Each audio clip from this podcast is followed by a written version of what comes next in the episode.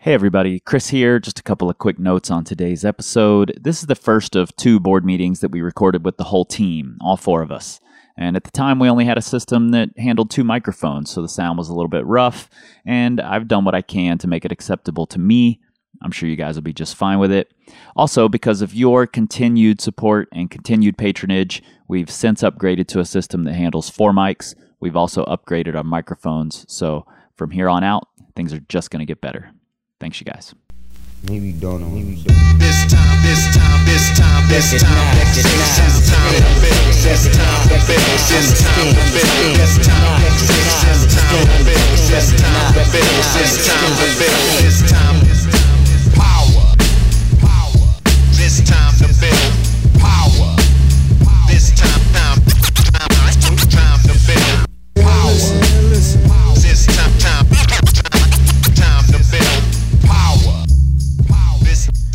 What's up, everybody? I am your host, Chris Hampton. This is Nathan Drolet. And I'm Paul Corsaro. And I'm Blake Cash. The whole gang is here. The whole team. We've convened here in Chattanooga. And uh, what are you guys up to today? What happened? Anything exciting? Anybody? Anybody? I leave for Texas tomorrow, so that's good. I'm done with Oh. Amazon, and uh, yeah, I'm no longer a Christmas minion.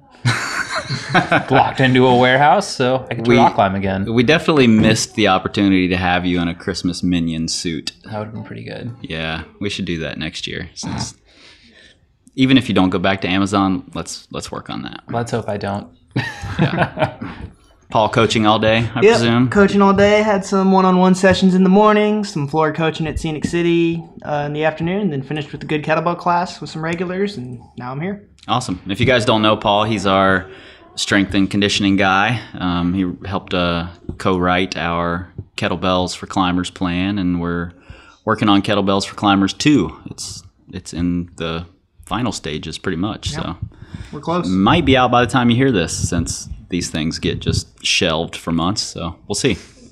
Uh, Blake, what you up to? Um, I was actually one of Paul's one-on-one sessions this morning. Oh, and- sick! You yeah. got the FMS this morning. Yeah, we discovered my shoulders are imbalanced. Yep. So we worked on that, and then cut my hand putting a uh, ice cube into a jar and I'm cut- not even sure how that works. broke the glass. Cut I my think, hand open. Oh, I think it was the shoulder imbalance that did it. yeah, I was using my right hand. So, so you either need smaller ice cubes or larger glasses. one yeah, the two. I know. I was trying to force it in, and it broke. Cut my hand open. Or just drink it straight. Yeah, Yeah, I could have done that. yeah, Yeah, stop I being had a to bitch. transport it here, though. Yeah.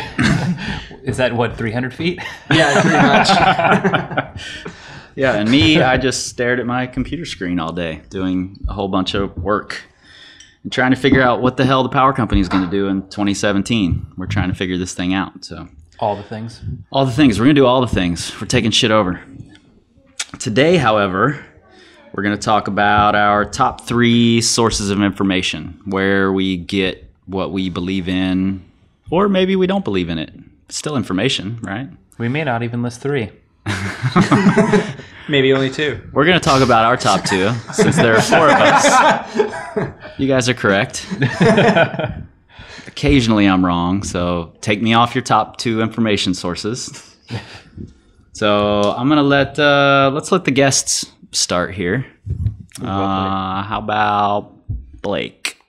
Well, my number one. And speaking of which, sorry, I didn't I didn't introduce you Yeah, go for it. properly. Blake runs our uh, pre-written app plans. So if you're one of those customers, you're most likely working with Blake, and he's he's doing a great job coaching through that. Those pre-written apps are they're basically our ebooks that we've turned into the app plans, and we've updated them, and um, they're pretty cool. So uh, if you're looking to have some accountability in your training, you're not so good at following an ebook, that's the way to go.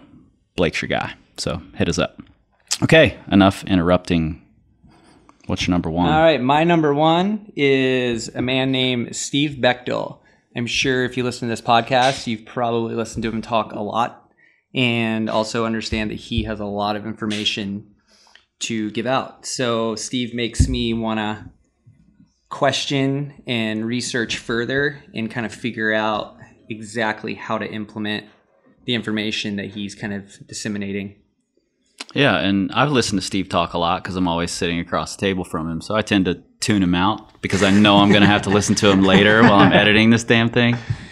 But no, seriously, Steve's Steve's pretty incredible to talk to. He's he's always got uh, a cool way of relating things to He's like the of Yoda of climbing yeah, talk. Yeah, exactly.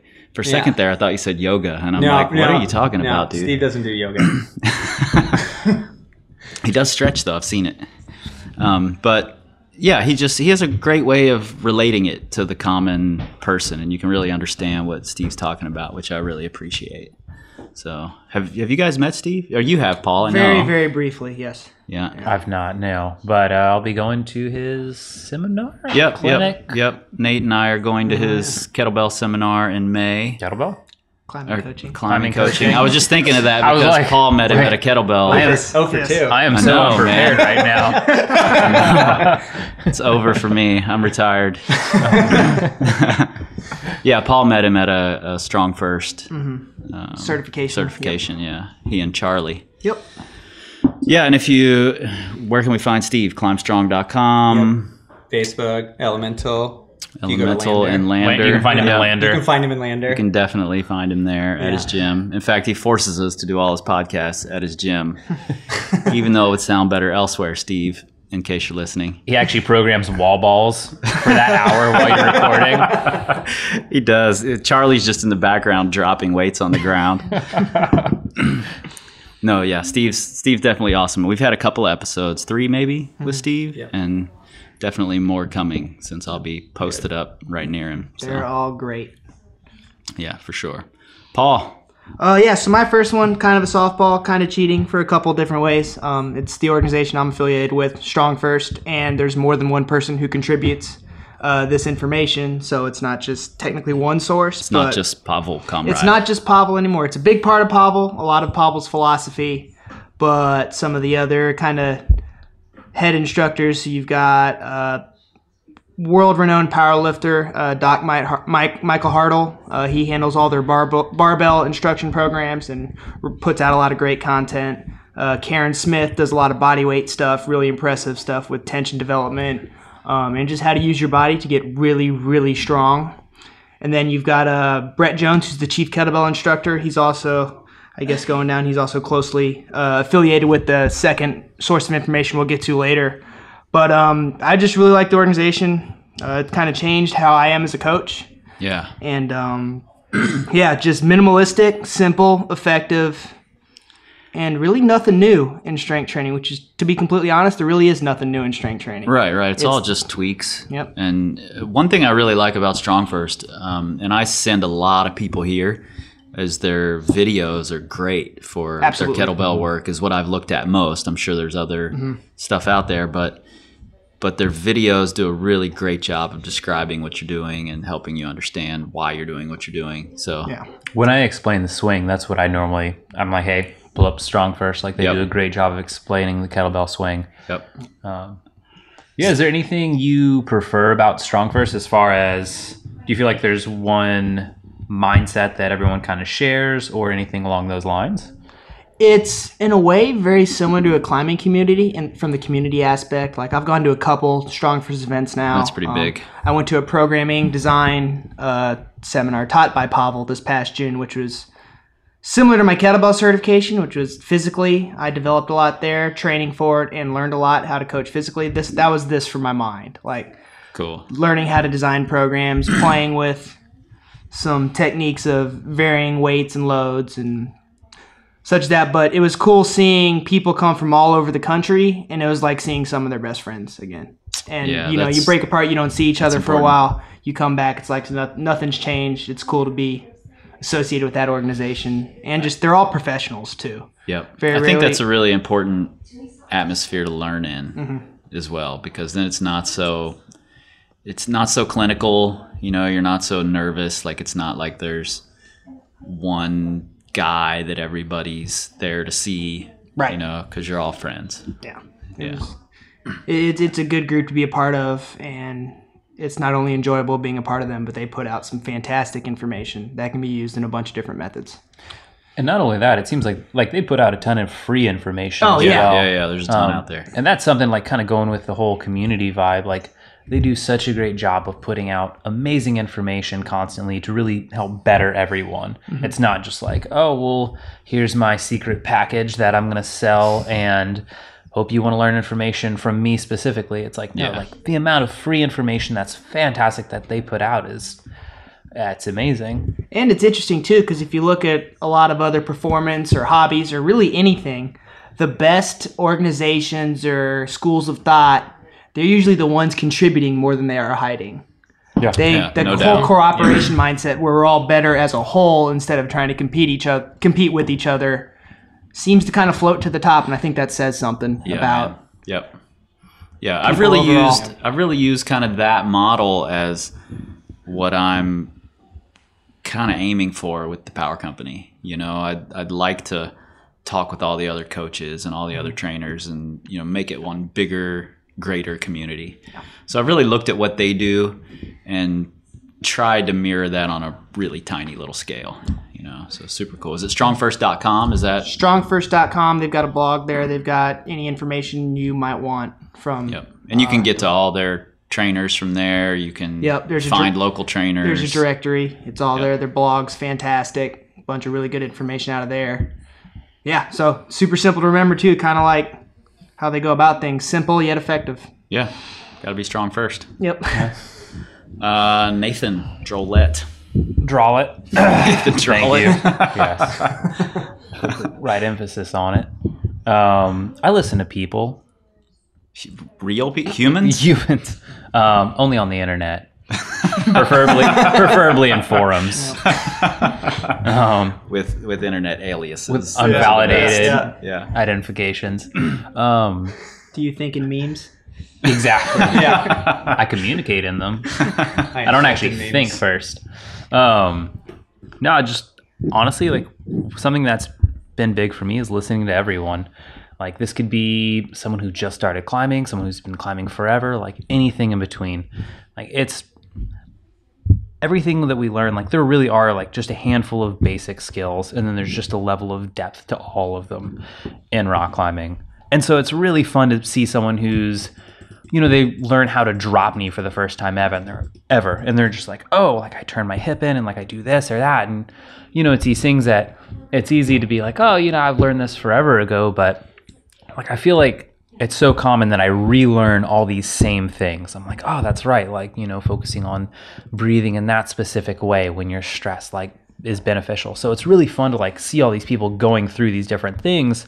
You know, I mean, a lot of these people are like way better climbers than I am, and so I can kind of hear them. And then when I hit these point like sticking points, or whenever I hit like a certain moment, I'm like, ah, this is what this guy was saying.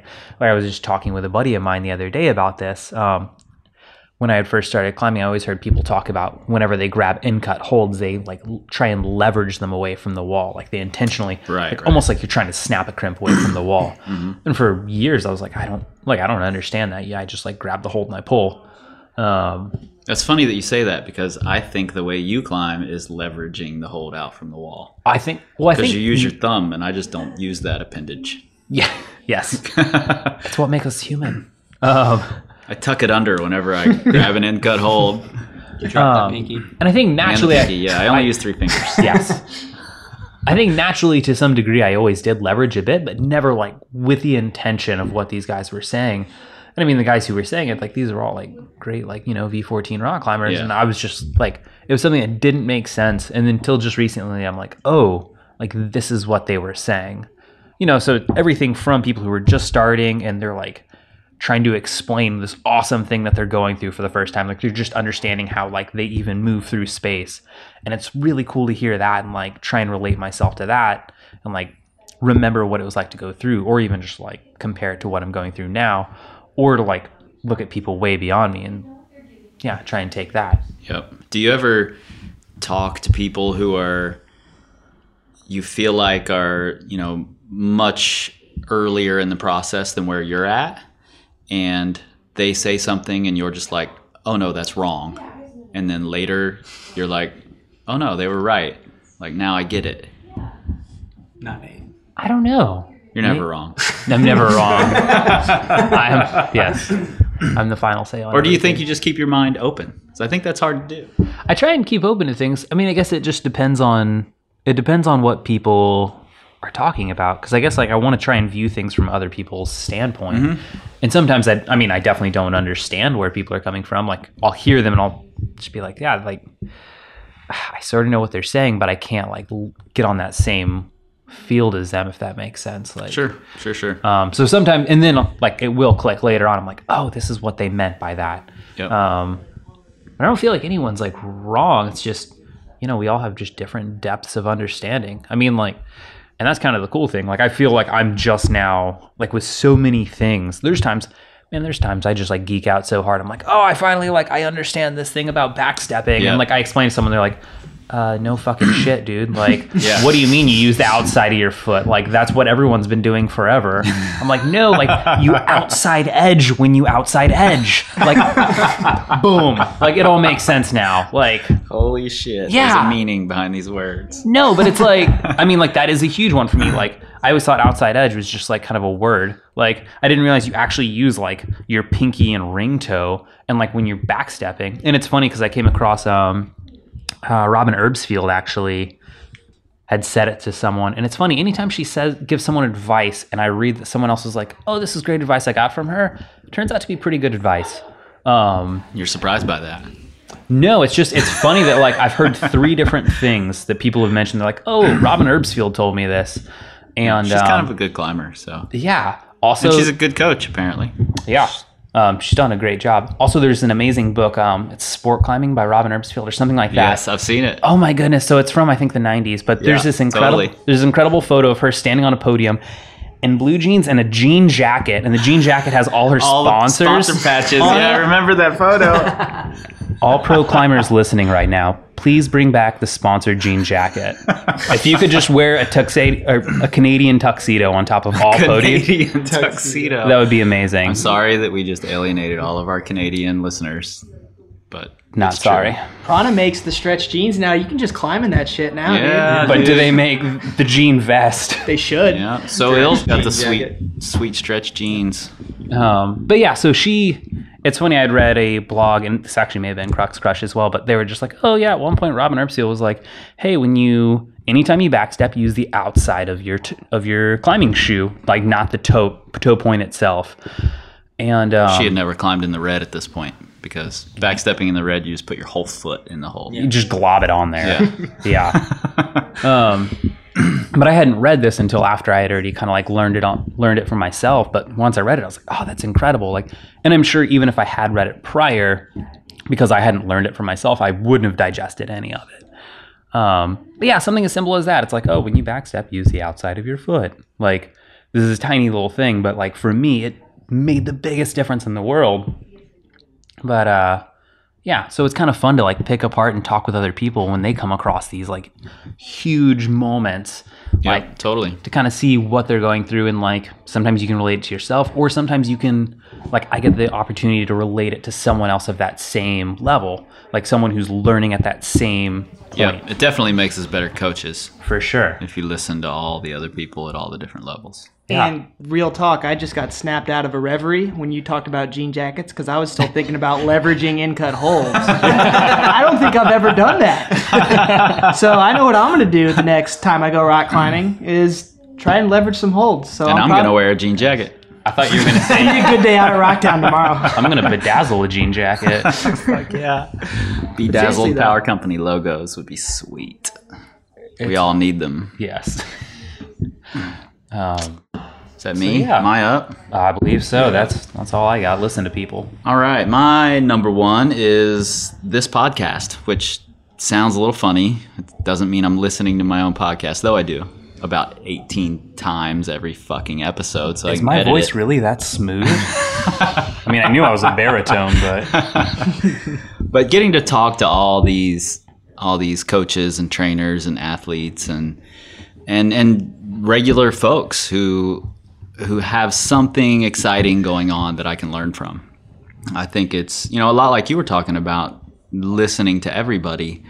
I really like this idea of you know zeroing in on something that someone does, and then almost always there's something surprising about it that I wouldn't have guessed. You know, and that's that part is really fun for me to hear from these people and and start to connect more dots. So getting to talk to all these people and then getting to hand it over to everyone else and let everyone else hear it is probably my biggest source of information right now. Hasn't always been that way. Um, but now that I'm creating a lot of the content, it's hard for me to listen to a lot of the other content. I just don't have the time. Um, but there are some podcasts that I like when I was really getting into podcasts that I loved, and a couple of them are no longer recording, but they're still around, so you can go check them out on iTunes. And those are the Move Smart podcast. That one's really good. If you get the chance, listen to the Udo Neumann. Yeah, Udo, dream dream guest of mine. So Udo, if you're listening, and uh, the Performance Podcast, which is Coach Robert Dos Remedios and Will Fleming, and they're more of a strength training and mobility and performance podcast. And the Move Smart podcast is all about uh, just the uh, moving in a more functional way. I was hoping you were going to say in a more Smart way. And there's one that's still out there called the Align podcast that I really enjoy as well. And his is similar to Move Smart, but much more quirky and strange. So I'll have to check it out. yeah, be prepared for quirky. How is it compared to America's Test Kitchen? It's not as good as America's Test Kitchen, What, honestly. what can be? I mean, let's be honest. It doesn't make me as hungry as America's Test Kitchen. Oh man. But yeah, so podcasts are huge for me and and talking to the guests on this podcast. Yeah, no, I think it's a great way, and I'm especially like something that's really cool with a lot of the a lot of the people in climbing who are who we see as like the professionals or like the information leaders. Like very few of them come from very like very few are like climbing trainers. Like Right, right. initially by trade. Like they came from somewhere else. Like maybe they were engineers or wherever. Like they had different jobs before this or different lives before this, or even maybe they still do. Um, I mean, like Steve Maisch is what an economist or teaches economy economics. I'm not sure. I believe so. think that's Think- right. yeah. I'm pretty Um, sure that's right. But yeah, so all these people have different lenses through which they view climbing training. Yeah. So it's really cool, like on the whole topic of like how you discuss things and how like how you get information through to other people. Like engineers are going to be able to talk with engineers better than anyone. They're really not good at talking with people in general. but uh, just like everyone has their own take on it, it's really cool to see. Like if you have someone who has let's say a dancing background and they get into like coaching climbing like they're going to have a completely different view of things versus someone who maybe was like a lawyer first or yeah like an engineer or someone who i don't know just whatever like or has like a strength and conditioning background like everyone has their own pieces that they can attach to this Yep, and I really appreciate that. You know, like I love that Eric Hörst is out there and he's super into the data and Mm-hmm. the studies and all of that because I just can't do it. Like it's not in my personality to They're brutal. sit down and read Oh, that stuff. man. you know? Studies are brutal.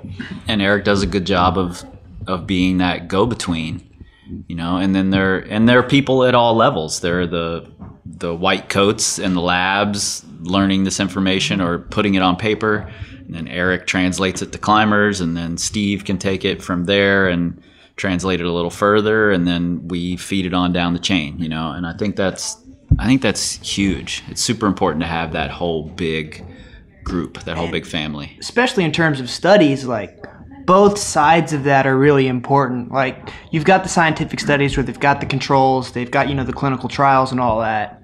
But a lot of times to get those controls, you have to make things so specific that sure it may not be proven in a study, but that could because it doesn't meet a confidence interval or the figure that shows just how reliable or valid. I get lost in the terms sometimes; those are two different right. things. But it it may be just outside that range. Which sure you can't publish it and say, yeah, this is a valid result of our study, but it might still work. Like there's people who Yep. try stuff and then they go back and study that, and then they either prove it or Sometimes they say it doesn't work, but if it worked for them, like if it works, it works. Right. For the most part. That's really the bottom line. But yeah, studies are studies are tricky like that. Yeah.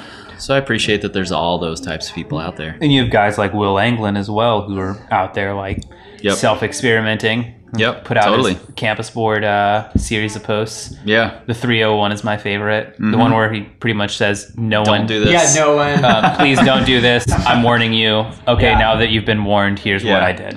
Yep. it's like weighted campusing. Yeah, Yeah. just like Yeah. that's it. Um, ah, it's super like it's crazy to me. Um, Going down having the experimentation rabbit hole now, aren't we? yeah, I was talking with um, talking with someone about Taking yours. I know. I was talking with someone about training that isn't sustainable. And Yeah, um, yeah, yeah. as an example, so do y'all did y'all ever hear about how Adam Ondra trained for Gioia, the V16 in I think Varazze in Italy? This wasn't that video that came out about how he trained, right? No, I don't that think was there's ever different. any video. Okay. That was more sport climbing ish. Gotcha. The one that training. everyone mimicked. He got hurt. Yeah. Yeah. Ow, my everything. Um, no, he was closed hand crimping on his first two fingers, and he was campus boarding. So he was campus boarding in a closed crimp with only his front two fingers. Jesus. And he did it for like a decent amount of time, and then I think he had to take like two weeks off. He was just like, I, I felt like everything was going to explode. Took two weeks off, and then came back, and he was like, Well, my hands are now the strongest they've ever been. But that's like an example of Yeah, like completely unsustainable Yeah. Like form of training and like if that guy got close to like the breaking point like Yeah. man Yeah. that's got to be pretty heinous It's really possible. um but yeah so it's kind of cool that like there are people out there like doing all these different things that we can kind of hear about it like i don't i don't want to do that but You don't put that in all your plans? dude front two finger close crimp yeah All, Oh, your, all your clients do that? yeah that's my You uh, must not want any more clients. no exactly i'm all full this year go ahead and do uh close two finger crimping thanks see me in six months Oh, man. god All right, let's take a break. What's up, everybody? Chris here. Pardon the interruption. I'll keep this short and sweet. Since this podcast started taking off and we've been growing it, you guys have been asking how you can help out. I've got three ways for you. Number one, you can become a patron. That just means you give a monthly donation to the podcast, a dollar and up, and you get something in return. And you can check out what those rewards are at patreon.com slash power company podcast. Best of all, we'll keep it sponsor and commercial free for you. Number two, you can rate us and review us on iTunes. I know it's a pain in the ass to go to iTunes and do all that, but it really helps us out. At least that's what I'm told by the podcast powers that be. And number three, perhaps the easiest way and the best way to help us out is to share us on your social medias. Anytime you see us post up a new podcast, please share it with your friends. Tag people who will really appreciate it or who need to hear the advice that we're giving. All right, thank you guys, and back to the show. What's your uh, number two, Blake? Uh, my number two is my peers. If you don't listen to your climbing partners and what they have to tell you, you're doing it wrong. Yeah, um, for sure. Yeah, I think we all have different strengths and weaknesses and ways that we approach climbing, whether it be mentally, strategically, whatever. And I think personally, I've made an effort to listen to my friends, peers, climbing partners more and more this year. And I think as a result, I've learned so much. Um, even just like learning by watching someone try really, really hard and realizing, like, oh shit, that's actually how hard I need to be trying. Like, I'm not trying nearly Yeah. as hard. Mm-hmm. BJ Tilden. Yeah, exactly. Like, I call that the kill switch. Yeah, like, no doubt. like climbing with him over the last year, like I learned so much. I know I was in Rifle this summer and I was trying this route and I would literally like climb up to this like ledge about to start the route and I would like put my head against the wall and I would say in my head like three times like kill switch, kill switch, kill switch. and eventually I did the route, but I don't th- I don't know if that helped, but it definitely put me in a mindset And it made you look ridiculous. and it made me look ridiculous. Yeah, leaning my head against the wall, you know. Were you in an E bar? No, actually, I wasn't. I was standing on a ledge, leaning against the wall, yelling "kill switch" at myself. But definitely with two duct taped knee pads. Oh, I had one. Oh, he had one. Oh, I had one. Oh, but his leg was Yeah, shaved don't and worry there about was it. spray on adhesive. yeah, ingrown hairs, you know, in my leg. But yeah, I think that's I think that's super important. You know, if if the people who are watching you climb the most can't see what's going on, if you don't believe they can see what's going on, then Yeah. you're you're just not accepting reality. Yeah, you if you're if you're listening to them, and they watch just, you climb all the time. Yeah, and shutting your brain off and like hearing them, but not actually trying to put what they're telling you into action. I mean, if you're already hanging there or on the ground and it's a boulder, like you might as well like try it once Yeah. and humor them. You Totally. know, I love humoring my friends when they try and tell me something, and I'm mm-hmm. convinced that it's wrong. And. Yeah, I always like it better when they're wrong. Yeah, when I'm like, oh yeah, see what happened? You're stupid. Yeah, you know? yeah, I like yeah. that, but more often than not, they're right, and I'm like, fuck. I don't, Yeah, I yeah, don't get exactly. to make them feel stupid now. Or oftentimes it'll be some like, you know, iteration of what they told you to do. You know, you can like take a little piece of this and a little piece of what you've done Yeah, and like yep. create something that makes sense. And then, you know, I think also not necessarily about with like beta and climbing, but you know, I think just like there are lots of different ways to train and there are lots of different ways to get stronger. And I personally have like a text chain with shout out Ryan Johnson and Andrew Miller. And we, you know, we talk and we share information and, you know, cause Ryan's a part of it. There's a lot of berating and, you know, name calling, but I think in the end, we're all better because of it. And I think, you know, you got to listen to the people you're with the most. yeah, no doubt, no doubt. Yeah. Do you feel like do you feel like you have to sift through the bullshit to get to it? Like, I mean, because at some point they're gonna be like, Blake, you haven't fallen yet today. You're like, I've hit the bottom of the rope like eight times. You're like, but you haven't fallen. like, I, I hear what you're saying. Like, you're waiting the rope, but you know, you're saying take or you're letting go. Like, when are you gonna fall? Like, and obviously, you know, you're gonna say these kind Yeah. of things in jest, but like, Yeah.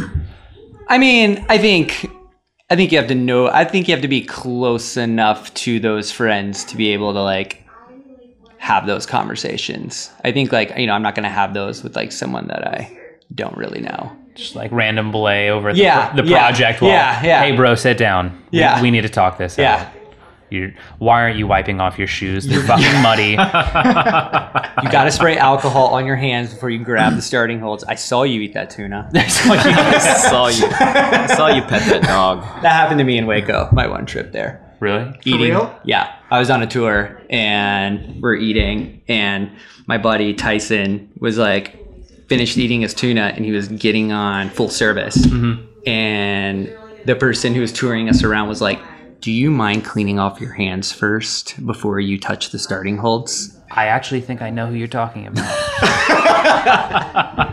but I would do the same. Like, It's a small, small world we live in. that's funny. I mean, he hadn't touched Yeah. the f- like he was Okay, eating with like yeah. a spoon, Uh-huh. but she was so scared of oil getting on the starting holds. Okay, that's different. I was thinking, yeah, like someone's eating like flaming hot Cheetos, and they're like, "Oh, I'm he was like picking up like sardines and olive oil in his hands and like throwing them in his mouth, you know, Yeah. like rubbing his hands.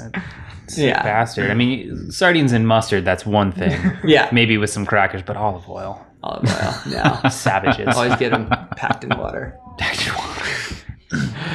Do you find there's a break-in period for this kind of thing? Like, have you always been able to just listen to your partners, or is it something Oh, God, that no. you've really worked on? No, no, it's been a constant like. I have to work and be conscious of like listening and taking that information, and you know, we had you told us I listed three, so I wrote three, Yep. and my third was actually myself. Yep. in that like I take that information and I don't actually believe it Mm-hmm. until I see like it work. Sure. And uh, I think that's kind of like the the last kind of part of that process. The last like- step in making yeah, it all Yeah, come together. yeah.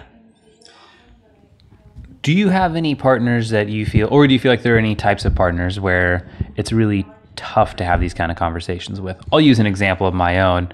Um, I find when you're in a relationship with someone, No, um, It makes it a little one bit hard. hundred percent. Like I can, and I mean, I'll fully admit, like I've had times where the person I was with, like they'd be belaying me, and they'd be like, well, "Why don't you?" I'm like, "I don't want to hear it. Not now. No." Yeah, and and then like he says that to me all the time. Yeah. Not now, Chief. I'm in the zone.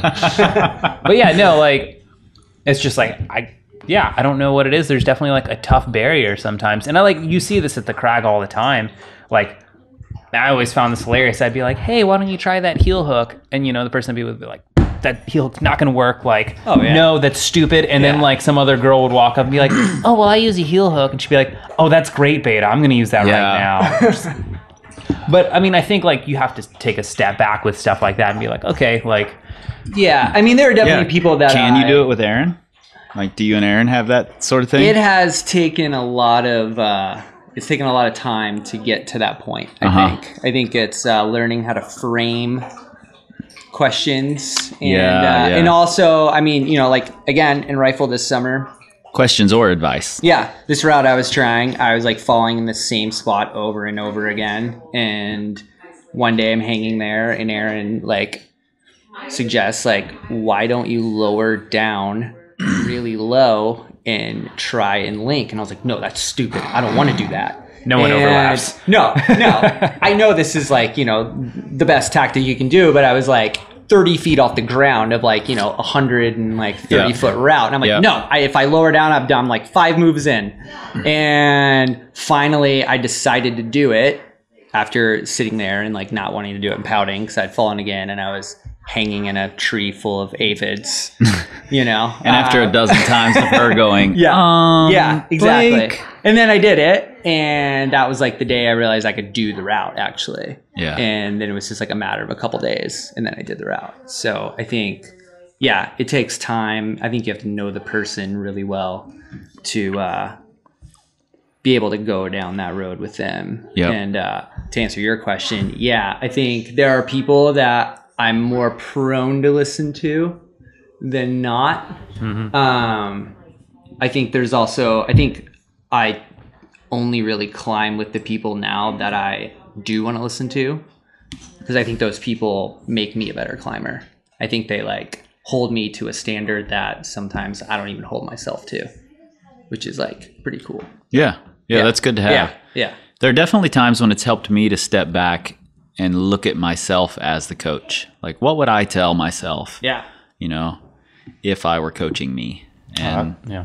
Yeah. you know, and I've been like, oh, you're being an idiot. You should have done this a long time ago. You just sent this route months ago. You know, and it's worked. So yeah and doing this thing now you know working with you guys definitely makes me look at myself a little more closely and be a little more like critical of what i'm doing and how i'm doing it 100%. yeah yeah. yeah absolutely you have a totally different lens to look at like what you're doing through When you're telling everyone, "Hey, just be patient and trust me," and suddenly Yeah. you're over here like, "No, I need to progress today and tomorrow and the next day.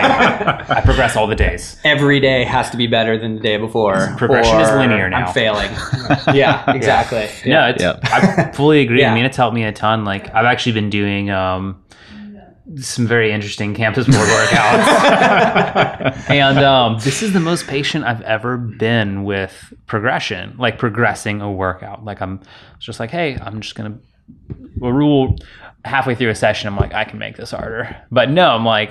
Okay, like let's just be patient. How would you like have someone else do this? And it's been fantastic. Yeah. Like everything's been staying really healthy. I'm getting way stronger. Like everything's feeling good, and it's yeah, it's been cool. But it's something that I never, I know I never would have been this patient had I not like had it if it wasn't my job to tell other people to be patient and be like, hey, Yeah. like you're gonna have some shit days, like you're gonna have some great days. Like Yeah. you just have to, like you just got to work through it. Like, and that's something like having learned for myself. Like I go through such extreme waves of highs and lows, and I mean, I think anyone when they are training hard, like you were just there's gonna be days you go in, you're like, I feel like hell. And then there's gonna be days you go in, you're like, I'm the king of the world. Like I could crush everything. If every day was like this, a year from now I'll be sending Lapnur project. those days those days happen like once every like couple weeks those days couple, where you they, just they happen feel- every couple weeks for you. Oh, Shit. that's sad. they Yeah. happen like they happen like once every three years for me. Oh, I thought we were going the other way. so I'm older than all of you. That's why. it's one of my favorite Blaming uh, it on age. Fred Nicole quotes. It's him and Bernd Zangerl. Wait, Fred Nicole talks. Yes, Oh, sick. he doesn't just crimp. with a cigarette in his mouth. Yes. Uh, it's uh, everyone has good days and bad days. We just have a lot of really good days. That's him and Bernd. Just like Nice. those Nice. bastards. But they're right. They are. They're Yeah. right. Yeah, I, I do. I think it's important to be your worst critic and your best friend all at the same time. Sometimes those are the same thing. And listen to your partners. Yeah, no doubt. Uh, Paul, I think you're up. Yeah, yeah so I'm going to call a complete audible from what I uh, planned on saying. Um, All right, that's how we do here. Yeah, just, you know, talking and thinking tends to kind of have ideas bubble up in the head, but I'm going to go with coaches from other sports or coaches who deal with people from other sports because a lot of the same problems are addressed from a different viewpoint. And I like, especially for me, from climbing, for climbing related stuff, I look at baseball coaches or people who train baseball players. And a lot of the stuff I look for for information for me is more strength training related, just because that's kind of my wheelhouse right now. I do a lot of work in the strength conditioning field. So I look for what's going to help me improve and what Yeah. I do. Um, so, but baseball coaches and climbing, uh, baseball training and climbing training has a lot in common. You're both using your upper upper arm, uh, your shoulders, all that stuff, pretty intensely. Like you can you can mess yourself up a lot. Yep. Oh man, especially with baseball pitching. Oh, that's yeah. So much more extreme than anything you'll ever go through in climbing. and the high level baseball strength and conditioning coaches or the kind of the technique coaches, the stakes, let, let's be real, the stakes are way higher for those coaches. Oh, yeah. I mean, an, a MLB pitcher's arm's worth millions of dollars. Yeah. It hasn't happened yet where a climber is a millionaire because of climbing, as far as I know. Not that I know of. Yeah. Could be there. It, it, it's close, it's coming, but a hundred millionaire because of climbing, that's Yeah. not there. yeah, yeah. But and so a lot of the coaches there have started to, especially the last five, ten years or so, um, figure out a way to improve the arm, take care of the arm, take care of the shoulder, and get stronger and perform better in a way that is going to be very sustainable long term. Yep. Because um, yeah, if you're a strength and conditioning coach or a pitching coach, and you have your pitcher have a labrum tear because you're an idiot, you're not going to keep your job for very long. Yeah, yeah, and we're brand new into this. Exactly. You know, and this they've been is- doing it for a long. Baseball is Yep. America's sport, or they say it is. Um, Yeah. That's a different. They say it is. I think it's changed, but we're not going to talk about Base, professional baseball sports. players don't listen to this. You can speak freely here, Paul. Yeah. I apologize to any baseball players I offended. It's no modern pe- pentathlon, I guess is what he's trying to say, folks. Something like that. But um, but yeah, I think I think looking at sports that have been around for a while and Yeah. where this Are you getting anything from jujitsu? Because you're you're heavy into that right now. I am heavy into that right now. Um, honestly, I'm so new to it, and it's such a new movement discipline for me. Mm-hmm. I start reading and trying to learn stuff, and then I immediately almost have to just walk away because I'm worried I'm gonna get information overload. Yeah, sure, sure. Just there's. It's really interesting because it's a brand new sport to me, and I wrestled for a long time growing up, but r- moving around on a mat is about where the similarities end. Once it goes to the ground, it's just it's different, and you can you can attack arms, you can Yep. stuff where you'd get disqualified immediately for in a wrestling match. Like Right, that's right, right. just what it is. But But it's a really movement based sport, True. you know, and I think climbing's the same way. For instance, just the other day we were out at Golden Harvest and Uh-huh. you were having trouble with that second weird move Yeah. into that strange non hold. I don't even know what to call it. And and we were trying to figure out what was going on that it wasn't working for you Mm-hmm. because I know you're you're way strong enough to do the move. And then I'm like, okay, I'm I'm pulling with this leg, and you look like your leg is straight, you Yep. know, and and you're not pulling with it. And then you tried it one more time, and you came off and pointed at me like, "That's it. That's it worked. Yep. Mm-hmm. That's it." You know, so you were able to implement that that little movement change, where a lot of people can't. If you tell them pull with your leg, a lot of people just can't do it. They're like, "I don't, I don't understand what you mean. I can't isolate that and make that change." But you're able to do that immediately. So And I think a lot of that comes from looking at how other coaches coach mechanics or movements because a lot of the best coaches don't use cues like, oh, you need to pull with your leg or you need to flex your hip or stuff like that. It's Internal cues. yeah, internal versus external cues. Because so, for example, an internal cue would be you want to try and squeeze your right glute as you stand up out of a squat because you're using too much left glute. Most people, when they do that, they're going to think too much. Um, they're just they're not going to perform the movement correctly. It's not going to change a whole lot. Uh, instead, you could say, hey, you need to just really try and push your heels through the floor, push the ground away. That's the, an external cue where they're thinking about something outside of their own body. So coaches, especially on the higher level, professional sports, and just some of the better coaches out there of all sorts of different sports, really have gotten really good at using cues in a way that is novel or unique and makes you really not think, but just not um, not think about the moves, right, but just do it. but just do it exactly. Yeah, It helps I- translate the message Yeah, Yeah. without a ton That's of a good extra way to put it. And Annalisa actually credits you for a lot of that because when when we're out climbing, I definitely use too many words to try and uh, get the message across to her. And usually they sound frustrated to her because I'm her significant other, and it's you know it's a painful process like we just talked about. But but when you say something, you can say a word, and she gets the whole message that I just spent 20 minutes mm. trying to describe, and it works great. Yeah. So and I credit a lot of that to re- looking at how other coaches cue things and Yeah. pulling from there because that's something I've really tried to get better at the last year or so.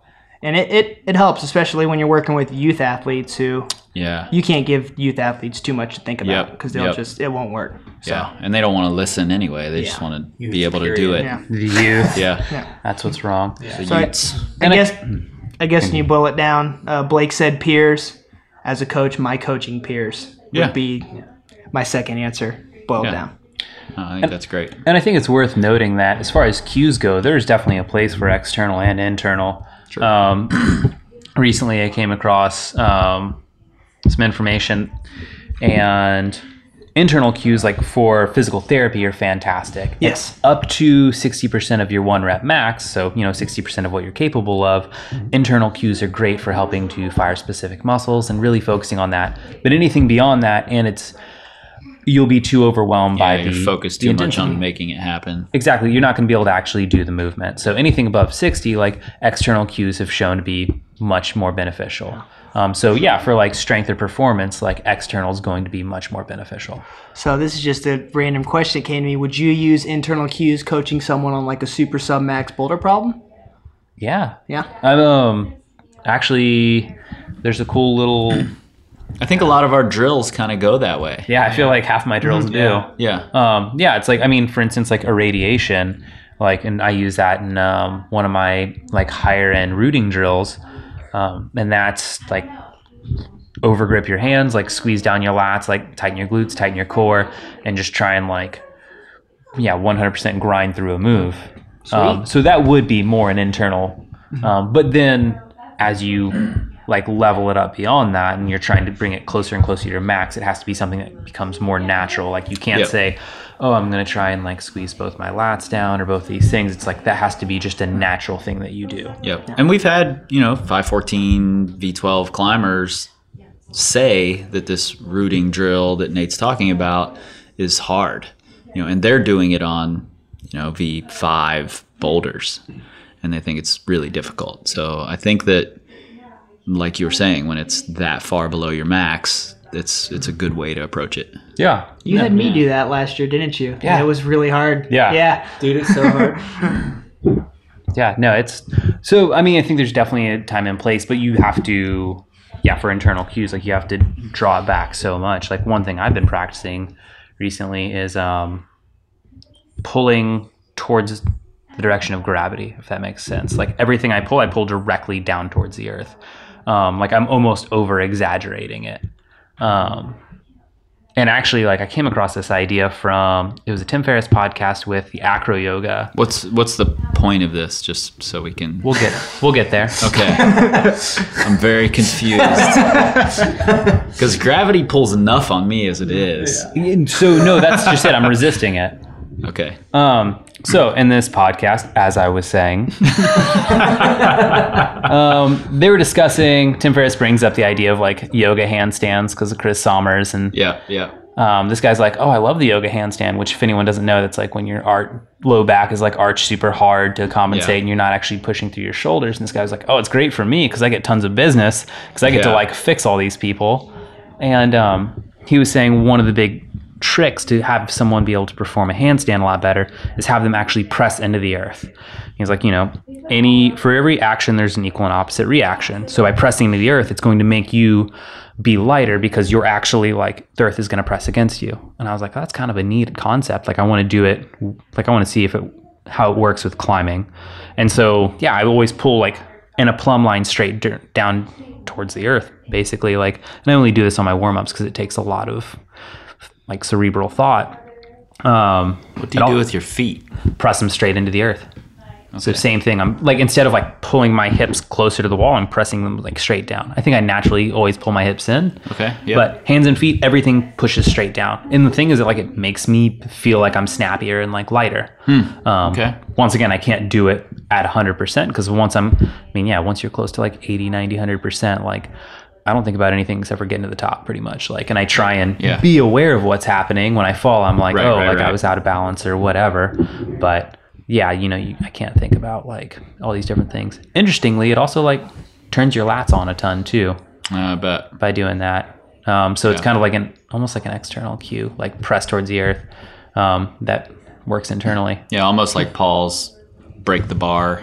Cue when you're Exactly. swinging yeah, kettlebells. that was like huge for me. Yeah. Just hearing you give that cue to somebody else, I was like, "Oh, holy shit!" That's like You makes have to think so about much sense. And I started mm-hmm. using it, and I was mm-hmm. like, "Oh man, this is amazing." My mm-hmm. shoulders are like actually like back. It's very helpful. Yeah, I liked it. cool. Yeah.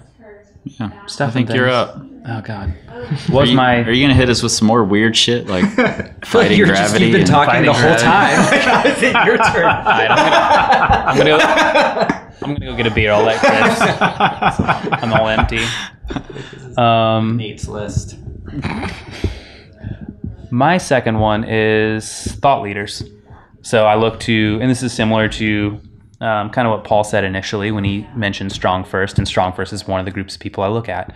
Yeah. But I personally am not intelligent, or I don't. I'm not. podcast. I can I can I'm not intelligent. I can edit that if you want. no, no, let's keep that. So I don't have the background, I don't have the training, or really the willpower to read research when it comes down to it. Like Yeah, it's hard, man. It's so hard. like there's a lot of deep diving that goes on. Not only that, let's say if research came out about lat activation or whatever, like I would during pull-ups, I haven't read the entire body of research that's gone into it. Like there's no way that I could look at this one individual piece and say, how does this compare to everything else that's ever come out? How does Right, this compare right, right. to all the other things that are similar? Like I don't know how to look for bias. I don't know yeah, I don't know how to sift through the bullshit, frankly. Like, so what I do is I look at the guys who everyone else respects and they say, this guy's putting out great work. He's sifting through everything in strength and conditioning or in climbing or whatever. And this is the guy who, like, these are the people that are really, like, producing from that. Like, they Yep. take it and they distill it in a way to where things aren't lost. Like, you still get all the value, but it's in a simplified version. Like, and I just read what those guys put out. Because frankly, like, I have too much to learn. Like, I'm not going to read every research paper that comes out. Like, I don't have the time. I don't have the want. Like, and frankly, I'm just not skilled enough for it. Like, Yeah. Yep. I think I could be if I wanted to, but that would take so much time. Yeah. So instead, I look at the people who that's what they do, and I p- look at what they put out.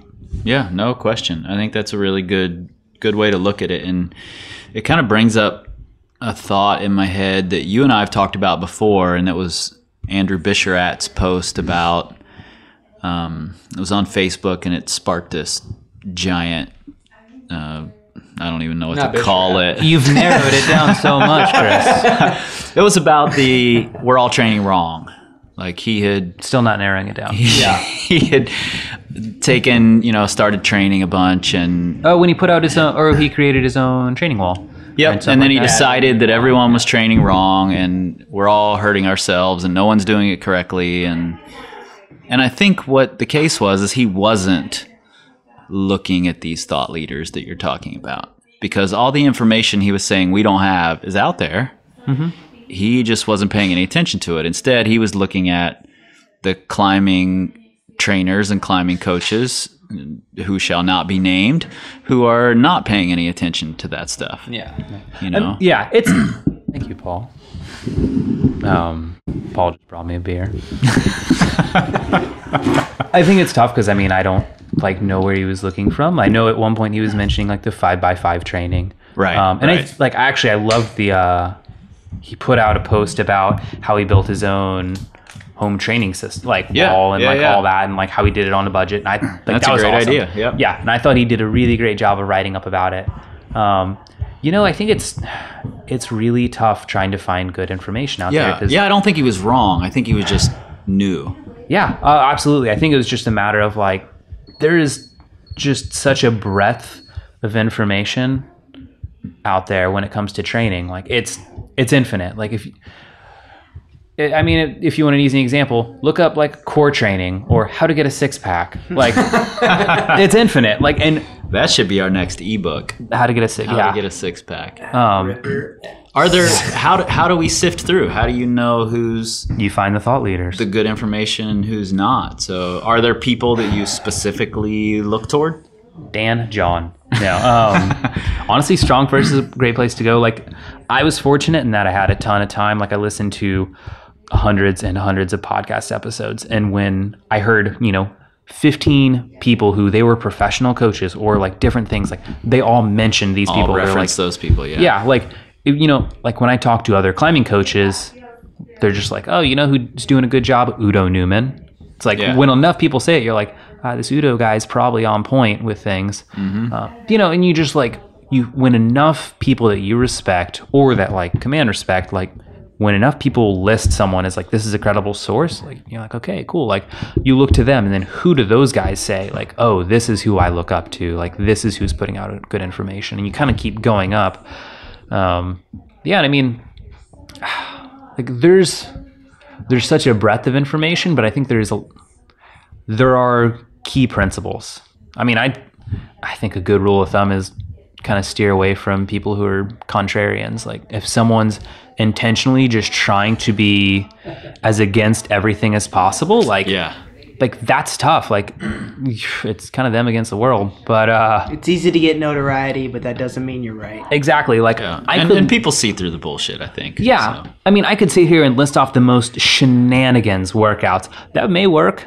They may. Yeah. I've got one I'm going to put Chris on here soon. to get those pinkies strong. I think that's actually a good exercise. dude, pinkies don't even work. You can't make them strong. They do nothing. They do nothing. um, but yeah, like I could sit here and just list off all these shenanigans things, but it's like they're just bits and they're methods. They're bits and pieces. Like look for people who have strong principles, and that's the thing. Like there are so many differing minds, and there's so many people who have different thoughts, but like at their base, a lot of them share the exact same principles. Yeah, totally. and that's what's been awesome to see like you have these people who like you know some people may use kettlebells barbells some people may use rings and body strength like some people are all about mobility or all about strength whatever but at their base like they all almost all of them agree on i'd say 90% of the same information. Like they're like hey this mm-hmm. is this is the foundation and so yeah it's like you have to dig a bit but once you find it like that's where you start is finding that foundation like all those basic principles because i mean met, like methods can be strewn out forever from there like you know we could sit and talk reps and set schemes about everything forever and it, Yep. like that's just it they're methods like but like the basic principles are what are most important Yeah, I totally agree. Totally agree. And I think that's that kind of leads me into the into mine because you're looking at the thought leaders and the people who all share similar principles. And my second is sort of self-experimentation. And I kind of come upon that by looking at the fringe dwellers, you know, the people who are spouting off their ideas that no one else agrees with you know and i'm like well let me let me take some of that let me see if it works you know and i've used myself as a guinea pig a lot that's you know that's kind of how this whole power company thing started Um, I see you really wanting to say something over there. Isn't, isn't that why we have clients? Like, that's, that's, That's why. why we have them now. That's why I train Ryan Johnson. Just full guinea pig. So I'm in there this morning. Front Guinea two finger pigging. close Yes. grip campusing. So yeah. much anger. Oh, I'm sure. Rage. But he's doing good. Good job, Ryan. We love you. Ryan. Love you, buddy. But yeah, I, you know, I, I started this thing as an experiment. Like, I don't really know how to get strong. There's so much differing information out there. I'm just going to try some things. I'm going to document it and we're going to see how it goes.